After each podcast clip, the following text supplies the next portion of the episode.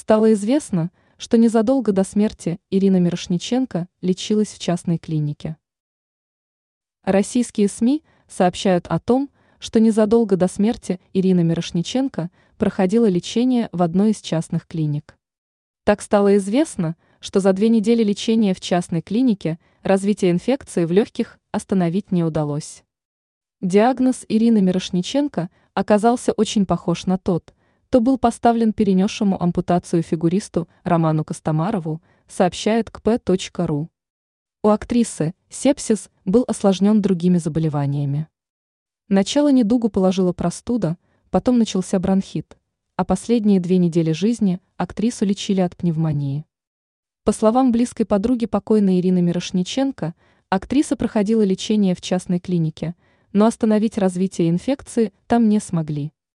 После того, как врачи частной клиники поняли, что не помогут пациентке, ее перевели в государственную больницу. Здесь медикам пришлось столкнуться с активным сепсисом. Актриса несколько дней пролежала в медикаментозной коме, после чего умерла. Напомним, что Ирина Мирошниченко умерла на 82-м году жизни в Московской инфекционной больнице.